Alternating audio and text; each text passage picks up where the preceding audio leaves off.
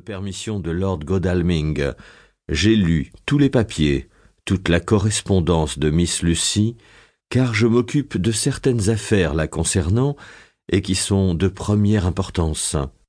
J'ai trouvé notamment certaines lettres que vous lui avez écrites, lettres qui témoignent de la grande amitié que vous aviez l'une pour l'autre. Oh, madame Mina, au nom de cette amitié, je vous en supplie, aidez-moi. C'est pour le bien des autres que je vous le demande, pour réparer le mal qu'on leur a fait, pour mettre fin à des malheurs plus terribles sans doute que vous ne pourriez l'imaginer. Voudriez-vous me permettre de vous rencontrer? Vous pouvez avoir confiance en moi. Je suis l'ami du docteur John Seward et l'ami de Lord Godalming. Vous savez, l'Arthur de Miss Lucy. Mais pour le moment du moins, je ne veux pas les mettre au courant de ce que je vous demande. Je viendrai vous faire visite à Exeter, aussitôt que vous me le direz, au jour et à l'heure qui vous conviendront. J'espère que vous me pardonnerez, madame.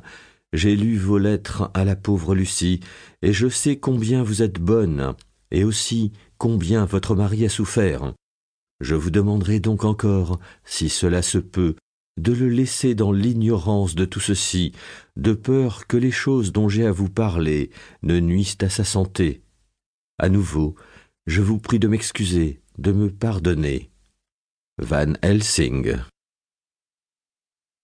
Télégramme de Mrs. Harker au docteur Van Helsing. 25 septembre. Venez aujourd'hui même par le train de 10h15, si cela vous est possible. Je suis chez moi toute la journée. Wilhelmina Harker. Journal de Mina Harker. 25 septembre.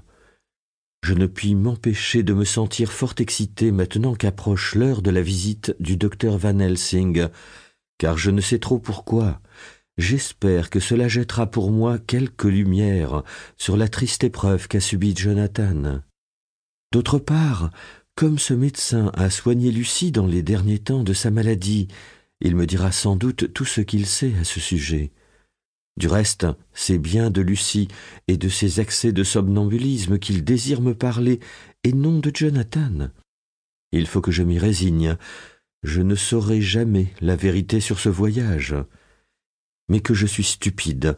Voilà que le journal de Jonathan s'empare de mon imagination et l'influence au point que je ne peux plus dissocier ce récit du moindre incident de mon existence? Évidemment, c'est de Lucie qu'il vient me parler. Elle avait eu ces nouvelles crises de somnambulisme et cette escapade sur la falaise, quel souvenir affreux, a dû la rendre bien malade. De fait, tout occupé de mes propres soucis, j'avais oublié qu'elle nous donnait alors beaucoup d'inquiétude. Sans doute a-t-elle raconté elle-même au docteur Van Helsing son aventure sur la falaise, et lui a-t-elle dit que c'est moi qui étais allé la chercher? Et maintenant, assurément, il désire en apprendre de moi tous les détails afin de compléter sa documentation. J'espère que j'ai eu raison de ne pas parler de cette terrible nuit à madame Westenra. Je ne me pardonnerai jamais si à cause de cela l'état de Lucie avait empiré et j'espère aussi que le docteur Van Helsing ne m'en voudra pas. J'ai eu ces derniers temps tant de chagrin et d'inquiétude que je sens qu'il me serait impossible d'en supporter davantage. Sans doute les larmes font-elles du bien parfois, sans doute rafraîchissent-elles l'atmosphère comme le fait la pluie. Est-ce la lecture de ce journal, hier, qui m'a ému à ce point? Et puis Jonathan m'a quitté ce matin, pour ne rentrer que demain. C'est la première fois depuis notre mariage que nous serons séparés aussi longtemps. J'espère qu'il sera prudent, que rien ne viendra le troubler. Deux heures viennent de sonner. Le docteur sera bientôt ici. Je ne lui parlerai pas du journal de Jonathan, à moins qu'il ne désire le voir.